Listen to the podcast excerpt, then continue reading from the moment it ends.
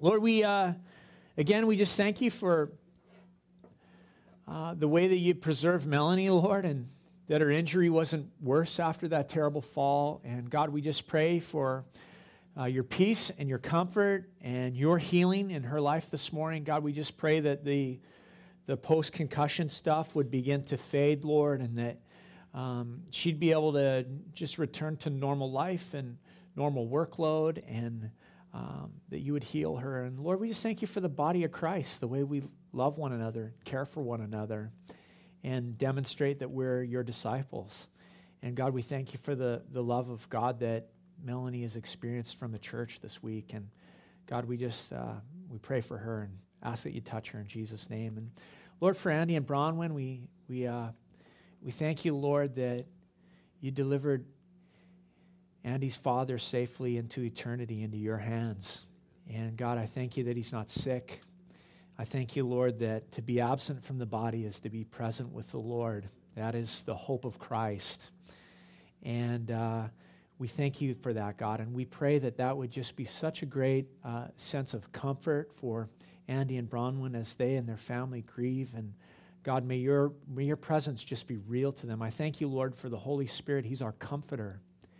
And may his presence just uh, fill their home, their lives, their family this week. And, and God, we thank you that we can come to your word this morning, that you desire to speak to us. You can meet each one of us right at the spot where we're at. And so, Lord, uh, we come before you this morning and we just ask for open hearts, open minds. We ask for eyes that would see the wonderful things in your word. We ask for ears, Lord, that would be tuned to the voice of your spirit. And we ask, Lord, uh, that that your Holy Spirit would just anoint this time, um, that you'd bless it, that you'd give unction and power to it. Lord, I'm reminded of these words that we've seen um, from, from Paul in 1 Corinthians that he said, I came to you not with wise and persuasive words, but with a demonstration of the Spirit's power. And God, we pray as Christ has preached this morning that there would be a demonstration of the Spirit's power here that there would be something that a man cannot manufacture, but only God can make. And that's your presence real. And so, God, may you speak to us, we pray. In Jesus' name, amen. 1 Corinthians chapter 4, you can turn there with me in your Bibles. I called this message uh, The Increase of Decrease the increase of decrease. Paul has been writing to uh, this church in Corinth.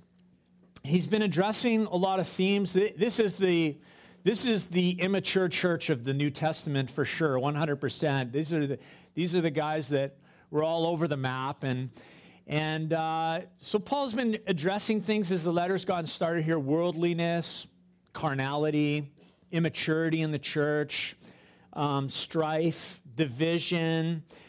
And as he's been addressing these issues amongst God's people there in Corinth, one of the things that he has constantly been doing is calling them to their, to their identity in Christ Jesus. Not kicking the dog is the statement I've been using, but, but um, calling them to understand who they are in the Lord because of the work of Christ. And last week, we were in chapter three, and Paul talked about three pictures of the church. He said it's God's garden, it's God's building, it's God's temple. And one of the things that had been so divisive in uh, the church in Corinth was they're dividing over different church leaders. I follow Paul, I follow Apollos, I follow Peter, and this whole scene, and there was jealousy, and there was strife, and there were factions, and there were divisions. And so Paul is now going to start to talk about himself, about his ministry, and how this church should be viewing uh, the apostles in particular, their leaders. And so, verse 1, it says this This is how one should regard us as servants of Christ and stewards of the mysteries of God. And so, two pictures Paul gives us right off the hop here. He says, We're we are uh, servants of Christ and we're stewards of the mysteries of God. Now, Paul here, when he calls himself a servant, referring to himself, uh, referring to Apollos and the apostles as servants, he uses a different Greek word than what he typically uses to describe a servant. Um, this word can be translated directly minister. If you've got a, if you've got a different Bible translation than the ESV that we're using this morning, yours might even say that. Uh, minister. But the primary definition of this servant is this if you look it up in the Greek, it means under rower. Uh, an under rower or one who is in a, a gallery of slaves in a ship. And so, you know, picture in your mind, if you would, uh, maybe a Roman naval ship back in the day that was powered by a huge uh, gallery of servants who were below deck at the oar, uh, manning an oar, uh, setting the pace being set, you know, maybe by a drummer or however it worked. And they had their hands on the oar and they were just pulling at the sea. And Paul says, uh, you know, I'm not, I'm not the ship captain. I'm simply a man who is at the oar like other people. I'm a servant of the master. I'm not, I'm not at the, and in this idea of a servant, it's not, I'm not at the bottom. I'm not at the most lowly position of a servant, but it's certainly not a prestigious place at all. I'm just at an oar with other men, under rowers who serve Christ, who is the pilot of the ship, the captain of the ship, a servant of Christ. He says we're stewards of the mysteries of God, meaning uh, we're housekeepers in a sense. A housekeeper protected, or a steward of a house protected uh, the treasures of the house and drew from the treasures of the house to look after the master's needs and to look after the, the way the house functioned. You know, in your mind, you might picture Joseph in the house of Potiphar, who we read about in, in Genesis. He didn't own anything, uh, he was a slave in the master's uh, house, but he was entrusted to manage the house. He was entrusted with the treasury of Potiphar, even while Potiphar was away. He, he looked after the other servants. He saw that the bills were paid. He, he looked after the house, the food and the clothing, and all the things involved with managing the house. And Paul says, We're stewards. We're like housekeepers of the mysteries of God. Now, the word mysteries is one that we've been seeing throughout the, the book of First Corinthians here so far. It's been, Paul's been mentioning it several times. It doesn't mean secret. It means open secret. It means something that was past hidden and now has been revealed. And so Paul says, we look after this open secret. We, we are like a treasurer. You know, Jesus talked about that parable about the man who learned to draw out the old things and the new things from the, from the treasury. And Paul says, uh, we handle the mysteries of God, the open secrets of God, and we make them known. And only the Holy Spirit can take those mysteries and, and then make them known to a natural man so that he can be a spiritual man. And so the truths of God are like, in Paul's description here, are like uh, uh, treasures. And as a steward of God, Paul was learning to pull out the old and the new so that the family of God could have all of its needs met. And so he says, This is how one should regard us as servants of Christ and as stewards of the mysteries of God. It says in verse 2 Moreover, it is required of stewards that they be found faithful. Primary requirement. Here's the goal of the ministry, Paul says. Here's what I am working towards the standard. He says that I be a faithful minister. That's what's required. When someone entrusts something into your care to look after, uh, you are expected to do what you've been told to do. And Paul says God's requirement to me is faithfulness. faithfulness. You know, Jesus in the Gospels are recounted many times him telling parables about stewards, about servants, and some who were faithful and some who weren't faithful. And this is a great picture for all of us. We are stewards of the mysteries of God. He's entrusted us He's entrusted into our care the job of carrying out his work, the work of the kingdom.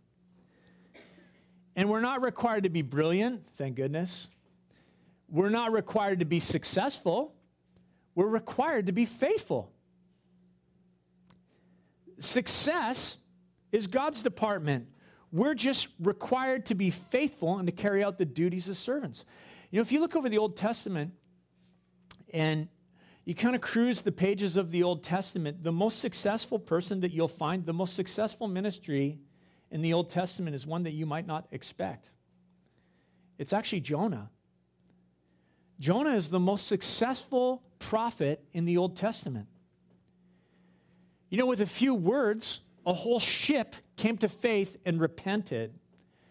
When he eventually went to Nineveh, uh, within a matter of days, an entire city, uh, 100,000, maybe 200,000, the, estimates of Nineveh are large. It was a large city. Tens of thousands, hundreds of thousands came uh, to the place of repentance within a number of days of him reaching that place and preaching the message of God.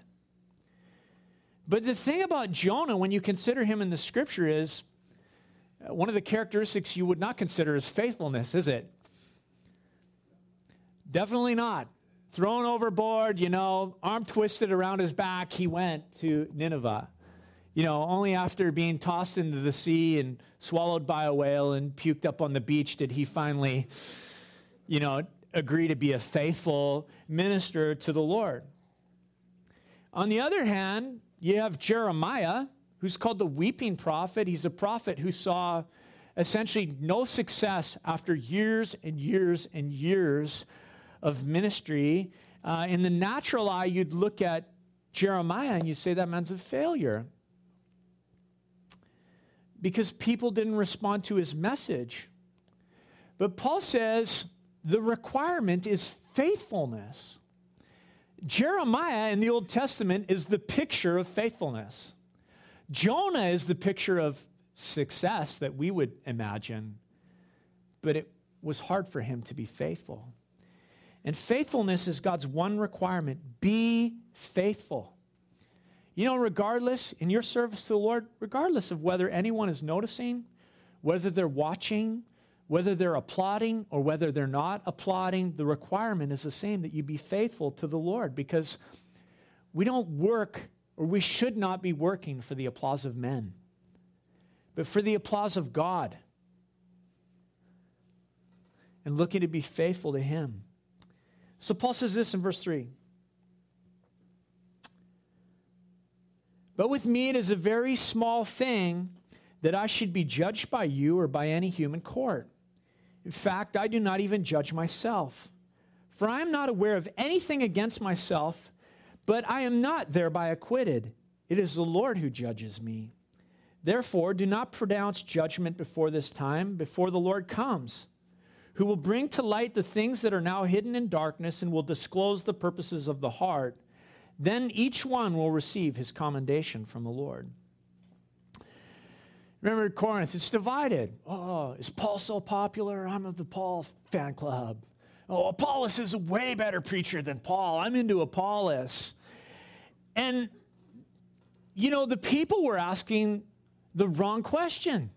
When you ask the wrong question, you get the wrong answer. The right question should have been Was Paul faithful? Was Apollos faithful? Was Peter faithful. You know, God's servants and those who serve the Lord are always being judged. The, the reality is, it comes with the territory. There is always someone to point out, there is always someone who's ready to criticize. And Paul says this there's three courts, basically, by which we are judged, before which we appear, you know, in a sense.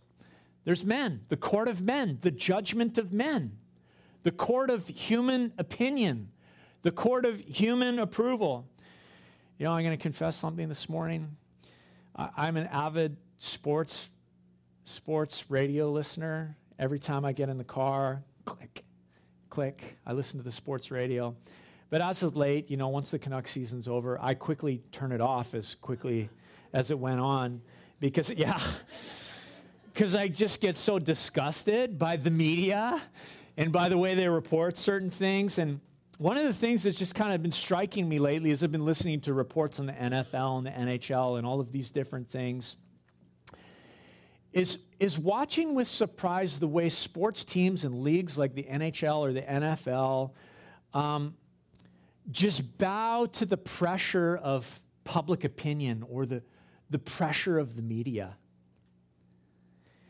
And, you know, many times you listen and the, and the media ends up getting what it wants and what they're targeting because of the just the pressure of human judgment on those franchises or on those individuals. And all too often, what is politically uh, correct or expedient is the action that those teams take rather than over what is right. The court of human opinion, approval. And Paul said this I'm not going to cave under such pressure. I love that about Paul.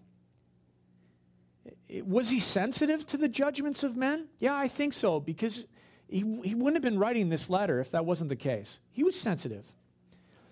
But, but he said, I'm not, I'm not going to let your opinion direct, direct me.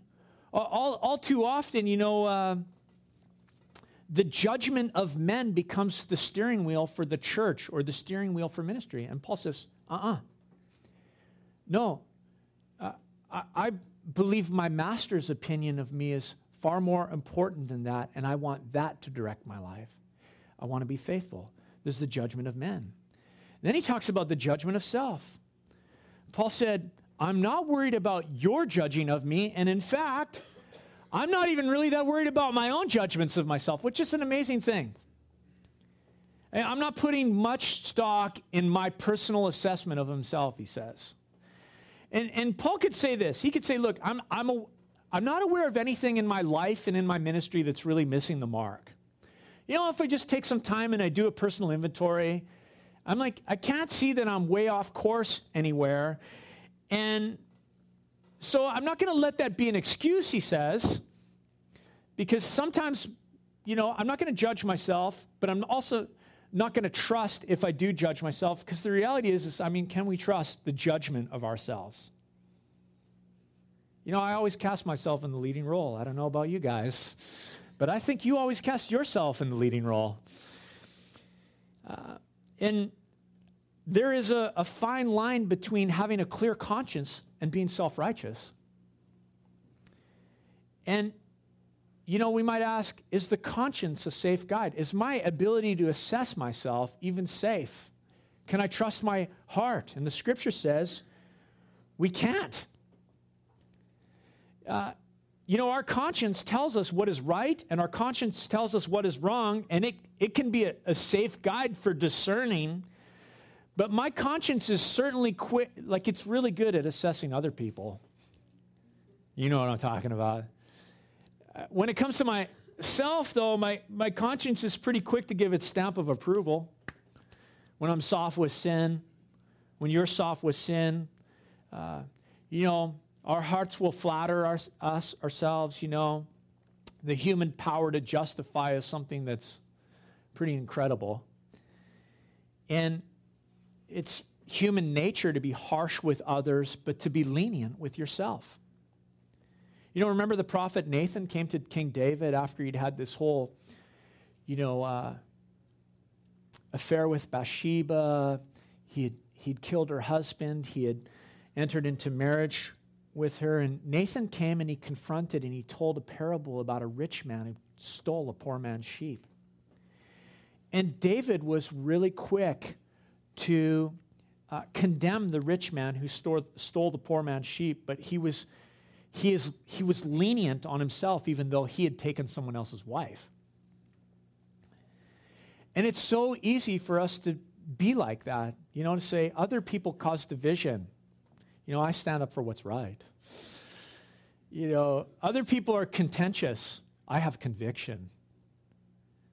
Uh, you know, they miss church and we say, Where's their commitment? And I miss church and I got a great reason for it right? I mean, we know all the things. You know, we're, what I'm saying is this obviously, we're not very good at being honest with ourselves, making a self assessment. And so Paul implemented a good plan in his life. He said, if I'm not aware of anything that's majorly off base here, I'm not going to even put my trust in my judgment of myself. I don't trust you to judge me, and I don't trust myself to judge me. And then he talks about so the court of human approval, the court of self, and the judgment of God, the court of God. The only judgment that actually matters. And the reference here that he is pointing us to is the final judgment, what we call the Bema seat of Christ. It, it's there that the true facts about the faithfulness of God's servants will be revealed and they will be rewarded, and we will be judged as servants of God. We will be judged as stewards of the mysteries of God and our faithfulness in handling those ministries and making them known. Now, just because we shouldn't take into account other people's judgments and we should, we should be cautious about our own judgments of ourselves doesn't mean that we should have an independence. God's brought us into the family of God. Uh, the church, the church is a family. It's a place where we help one another grow. There's a place, the scripture says, for correction, uh, for, for discipline, for honesty, for speaking the truth in love. And if someone speaks the truth to us in love, and then and and they are right, then they help us. If they speak the truth to us in love and they're actually wrong, then we can help them. We're family. We work together. We help one another. And so I would say this the, the, the issue here Paul is talking about is something I mentioned a few weeks ago. Is this learn to make right judgments learn to make right judgments. And the problem with the Corinthian church was uh, their judgments of their apostles, uh, those who were their leaders. They were judging at the wrong time, the right times at the judgment seat. God will do it. And so you might say ultimately the Corinthian church that was judging was putting themselves in God's place on his throne, doing his work, playing God. They were judging by the wrong standard, you know, personal preferences, human definitions of success, uh, comparing one to another, when the only true basis of judgment is God's word. They were judging with wrong motives, tearing certain leaders down so that they could build up their preferred leader, promoting division in the church, and not acting um, spiritual but carnal. And so they needed to come to the place where they examined their own hearts and, and saw some of the pride that was in there that was hurting the body of Christ. Remember, Paul said this this is how you should regard us as servants of Christ and stewards of the mysteries of God. The question they should have asked themselves was this Was Paul faithful in the preaching and the practice of the Word of God? Was Apollos faithful in the preaching and the practice of the Word of God? Was Peter faithful in the practice and the preaching and the Word of God? Then, awesome. God be blessed in His church. And so Paul says this, verse 6 I've applied all these things to myself and Apollos for your benefit, brothers, that you may learn by us not, not to go beyond what is written that none of you may be puffed up in favor of one against another. So Paul says, Look, here's a great example, you know, in a sense, myself and Apollos. We should illustrate this to you. You should see this in us as I apply this. And you should learn don't go beyond what is written. You know, too often, human beings and believers, listen to this, church, believers uh, use standards that are beyond the Word of God to judge other people. And we must learn to make right judgment, biblical judgment. You know, it's, it's so easy to, let's put it in the context of church leadership that Paul's talking about here. It's easy to judge church leaders on cool factor, entertainment, um, good looks, which I'm glad you're not doing, marketing skills, or, you know, things that are beyond what is biblical. And when you use unbiblical standards to judge, the result is, is that you begin to like or dislike someone on the basis of, well, unbiblical standards. And if the Corinthians were using the word of God as the standard, they would have said, Thank you, God, for Paul, and thank you for Apollos, and thank you for Peter. Thank you for these men who are servants serving your church. You know, one of the one of the themes of Corinthians has been this, I would say, is, is human boasting and learning to leave human boasting behind and just to boast in the Lord. Look what Paul says in verse 7. For who sees anything different in you? What do you have that you did not receive? If you then received it, why do you boast as if you did not receive it? See, people in the church at Corinth were bragging and they were boasting that they were better than others. And Paul says, Have you looked in the mirror lately? What, what makes you different from anyone else? What do you have that you did not receive from God? If you did receive it, why do you boast like it was something you earned? See, everything we have is given to us by God, right? Our talents, our abilities, our knowledge, our gifts, our possessions, all is from God. And so it's foolish to take the view that we are better than someone else because of all these things that God has given us. Because of how we view our talents or our abilities or our knowledge or our gifts or our possessions is better than theirs. All that we have has been given to us um, by the one who tells us, don't think more highly of yourself than you ought. Do not think of yourself more highly than others. And Paul says, so Paul says this, verse 8. Already you have all you want. Already you have become, Paul begins to use some um, some sanctified, uh, I want to say he was Italian, but he's not, Trish. Uh, yeah. Some sanctified sarcasm here, okay? So you got to hear him. He's tongue in cheek, okay? Listen to him. You already you have all you want. Already you've become rich. Without us, you've become kings. I think his hands were in the air like this as he said that. Uh, and that you would reign so that you might so that we might share the rule with you.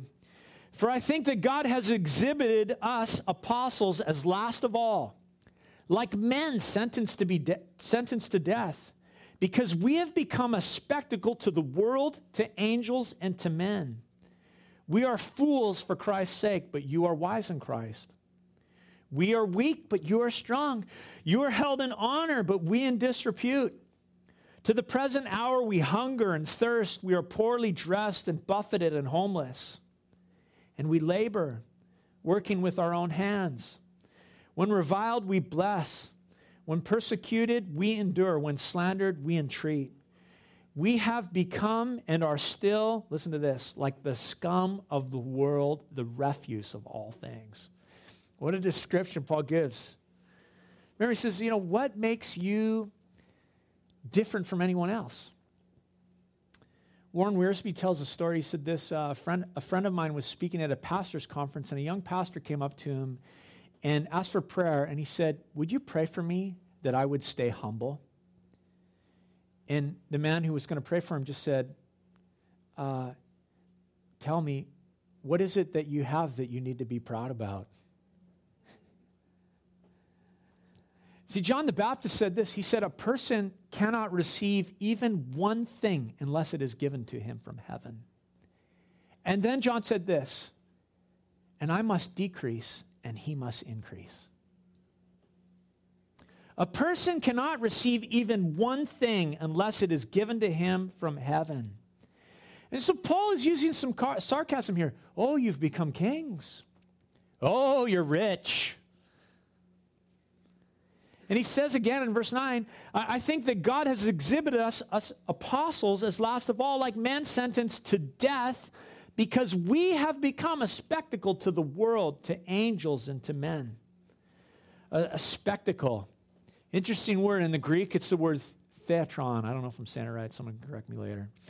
A theater, a place where drama takes place, a, a place where games and dramatic you know, spectacles happen and public assemblies are held, like, uh, you know, like the forum.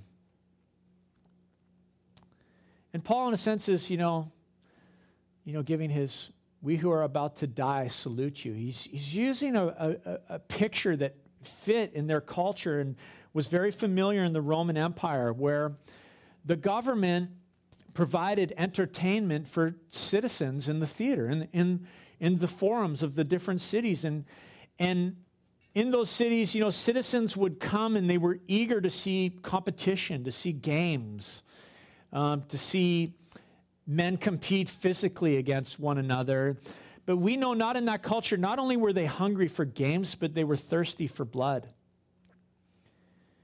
Um, and when the games were finished, they would bring the poorest of prisoners in and they'd let the wild beasts out, and the crowd would cheer as men and women, young and old, were devoured by animals. And the crowd didn't expect much in the battle, they were just thirsty for blood. And, and Paul, in a sense, gives that picture of himself. He considered himself like the last man on the program who was going to be sent in before the wild animals, so to speak. And so I guess the question is where, does that leave us? Well, his point is this in the kingdom of God, in serving Jesus Christ, in doing the work of the ministry in the church, there is no place for human pride. All glory should be given to God. You know, as he said time and time again throughout this letter, let him who boasts, boast where? In the Lord. Paul says, We're fools for Christ's sake, but you are wise. We are weak, but you are strong. You are held in honor, but we in disrepute. So, you know, you think about Paul and Paul's life, there was a time when he gloried in his strength.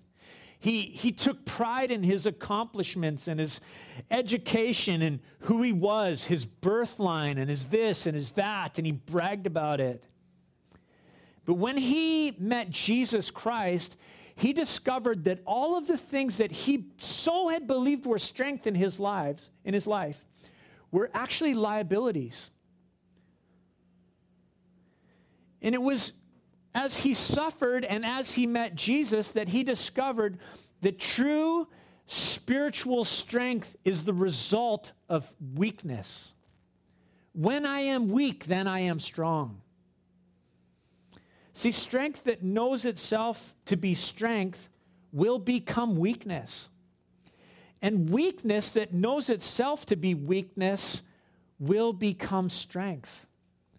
Remember, John the Baptist said, I must decrease and he must increase. And the Corinthians, well, that church, they wanted glory. They wanted the glory that comes from men uh, rather than the glory that comes from God. And, and the church was almost, in a sense, trying to borrow glory by who they associated themselves with. Oh, we're of, we're of this group, we're of that group. And, and they tried to borrow glory by associating themselves with certain church leaders. And, and Paul was saying, if you want to associate with us, if you want to associate with the name Paul, if you want to associate with the name Apollos, if you want to associate the name with the name Peter, then like us, you better get ready to suffer. Because us apostles are not held in honor, but in disrepute. We're considered the scum of the world. Look at his description. He says again, we hunger, we're thirst, we're poorly dressed, buffeted, and homeless. We labor, we work with our hands. When reviled, we bless. When persecuted, we endure. When slandered, we entreat. Uh, we have become and are still like the scum of the world, the refuse of all things. Now, there's a, there's a resume. How would you hire that guy to be your, your pastor? Okay? Inspiration for ministry Paul, scum of the world, refuse of all things. But he was describing the way that people treated him and even the way that he responded. When reviled, we bless. When persecuted, we endure. When slandered, we entreat. In all things, he sought to respond in love. And what was the result? He was called the scum of the earth, the refuse of the world. In the book of Acts, chapter 22, the crowds chanted, Rid the earth of him, he's not fit to live. Really? For preaching the gospel? He's not fit to live. And Paul and the other apostles were treated like uh, Christ was treated. I've been, I've been thinking on this thing lately, um, and it's this fascination that we as believers have with power encounters. the miraculous. You know, the thirst that we have to um, experience those things in the kingdom of God. And many Christians, you know, they look for and they hunger for supernatural signs and they they want to move in power, you know, as Gayle Erwin says. And you know, if you think about it, in all the history of the world, in all of the history of the world, where was God most glorified? And God was never more glorified than at the cross of Christ Jesus. When Jesus died for the sins of the world, God was glorified in the suffering and the cross and the death of his son, Jesus Christ. Remember that Paul said at the beginning of this chapter, it's required of a steward that he be found faithful. That's the requirement. That is the definition of success that there is no greater sign of success in ministry than faithfulness. And the greatest demonstration of faithfulness in the history of the world is when Jesus Christ went to the cross for my sin and for your sin.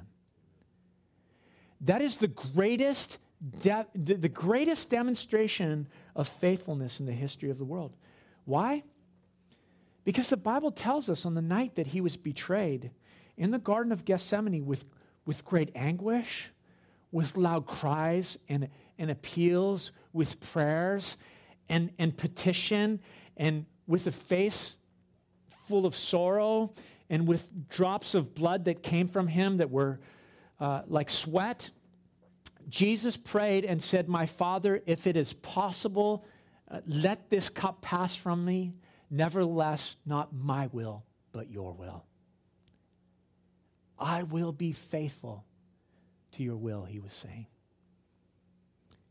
And God willed. God willed. And God glorified himself through the faithful work of Jesus Christ on the cross. You know, some love the glory, but they don't love the cross. Some love glory, but they don't love the cross.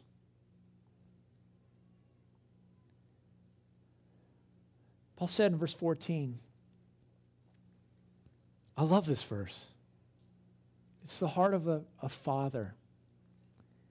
He says, I do not write these things to make you ashamed, but to admonish you as my beloved children. I, I love that verse because Paul, Paul's game was not manipulation. Uh, he wasn't skillfully trying to control this church by shaming them, rubbing their face in it. In his anger, he wasn't trying to embarrass them, he wasn't trying to humiliate them. His words were meant to admonish them, he says. Uh, that, that word means to warn them, to teach them. It's, it's a warning, a teaching. You know, I remember uh,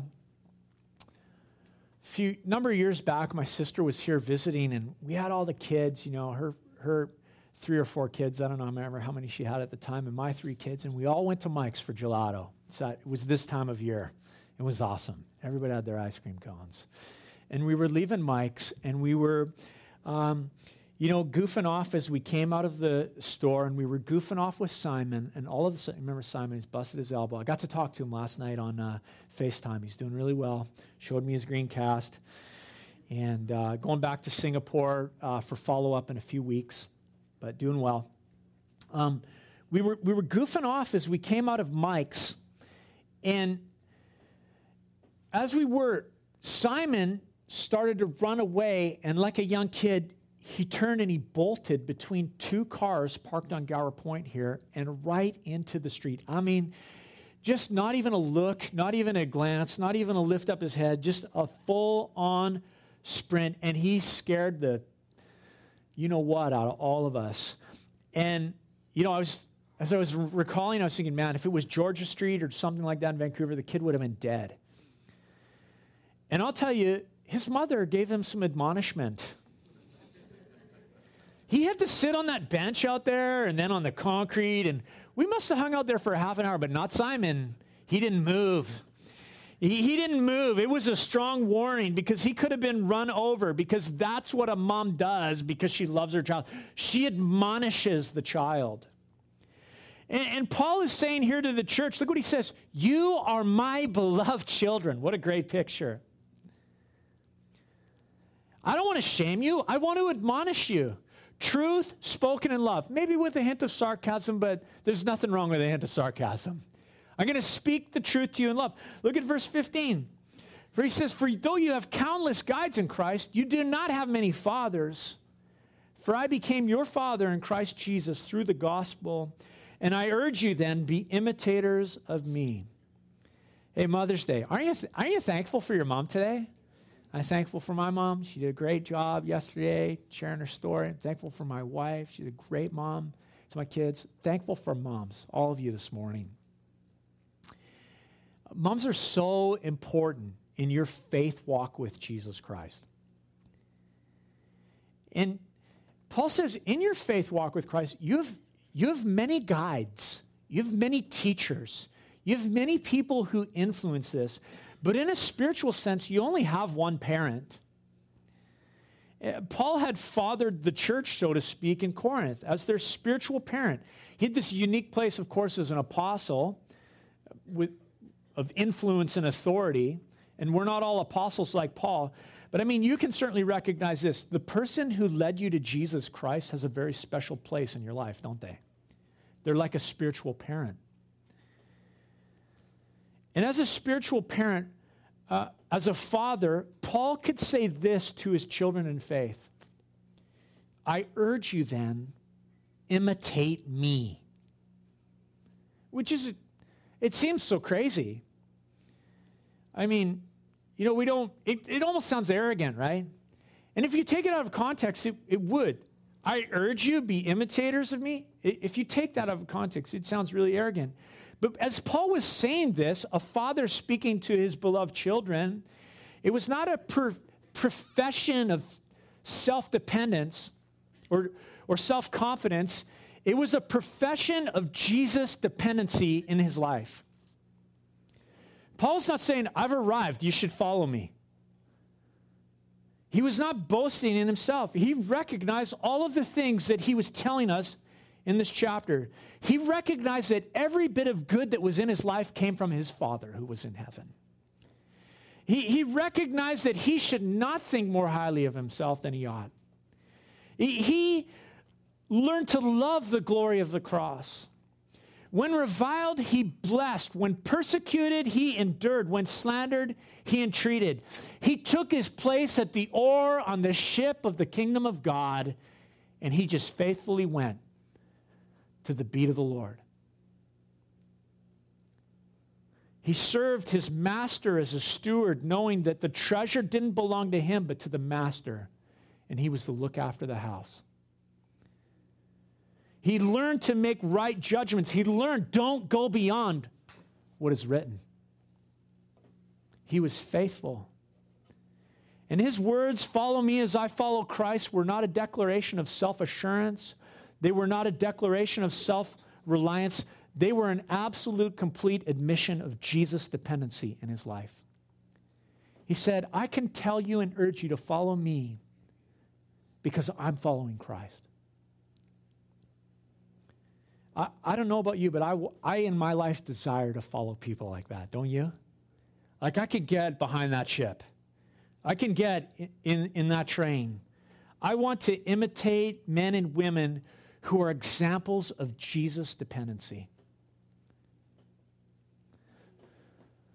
So in verse 17, he says, That's why I sent Timothy, my beloved and faithful child in the Lord, to remind you of my ways in Christ as I teach them everywhere in every church. Verse 18 Some are arrogant, as though I were not coming to you, but I will come to you soon if the Lord wills. And I will find out not the talk of these arrogant people, but their power. For the kingdom of God does not consist in talk, but in power. What do you wish? Shall I come to you with a rod or with love and a spirit of gentleness? You know, pride is a terrible thing in a Christian's life and in a church. My kids, we, we got into something over the winter. We got into uh, Mountain Man, watching Mountain Man on Netflix. That became our show we like to watch. And in one of the last episodes that we watched, old Tom there, who's nearly 80, goes to visit his brother. Any Mountain Man fans out there? He goes to visit his brother, and they're going to break a horse. These two guys, man, they're like 80. They're going to break the horse. And I'm thinking, great, this is the episode where Tom dies and his brother gets trampled. And, you know, a colt or a horse, until it is broken, is dangerous and useless and, and a threat to the one who is trying to tame it. But when it, when it is broken, like it was in that episode, it becomes something useful and, and, and something gentle. And, and Paul, in a sense, here is trying to break pride in the church. He had been patient with their disobedience. You know, just like a f- faithful parent is, is patient with their children's disobedience. But then there comes a time when there needs to be discipline, right? And Paul says, I'm prepared to back up my talk with power as he speaks to this church. You know, I'm thinking about Mother's Day and, and my mom backing up her talk with power in my life. When I was little, she had this line that I, I heard a number of times wait till your father gets home. you know, we, we, we had things in our house that uh, implements and implement that I was familiar with. It's not, you know, kosher these days anymore. But there was power that backed up the talk and would discipline if was necessary. And the immature Christians in Corinth were big talkers, like kids tend to do. And Paul says, You better back up your talk with the walk. Dad's coming home, so to speak. And he would back up his talk with power. And so as he as he admonishes the church, he says, Look, I don't want to do that. Do you want me to come with the rod of discipline or do you want me to come as a, a gentle father? And there's this sense that those who won't govern themselves will be governed. Speaking of this church. And so, you know, as we think about this church and its immaturity and the division and the strife, you know, Paul is facing a real tough challenge as the leader of the Corinthian church, confronting sin without being too harsh, you know, trying to get people that have way too high of an opinion of themselves to conform to the gospel. Uh, tough work that only could be done with, well, by the power of the Holy Spirit and with the teaching of the Word of God. And I would say this that's how ministry is for all of us. And as servants of Christ and stewards of the mystery of God, what are we called to? What is God requiring of us in the midst of all that? Well, it's this you and I must be faithful. We must be faithful to the Master. And the beauty is this, and why faithfulness is something that we can stick to. Because we know that in the end, God will glorify himself. He will not share his glory, he will not let his glory fall to the ground. God will glorify himself. Of that we can be sure. And because God will glorify himself, we can be faithful. And so in our lives, may there be an increase of decrease. Less of me, more of him. Less of us, more of Jesus. Let's pray this morning. Trish and Brian, you guys can come on up here. Would you guys stand with me?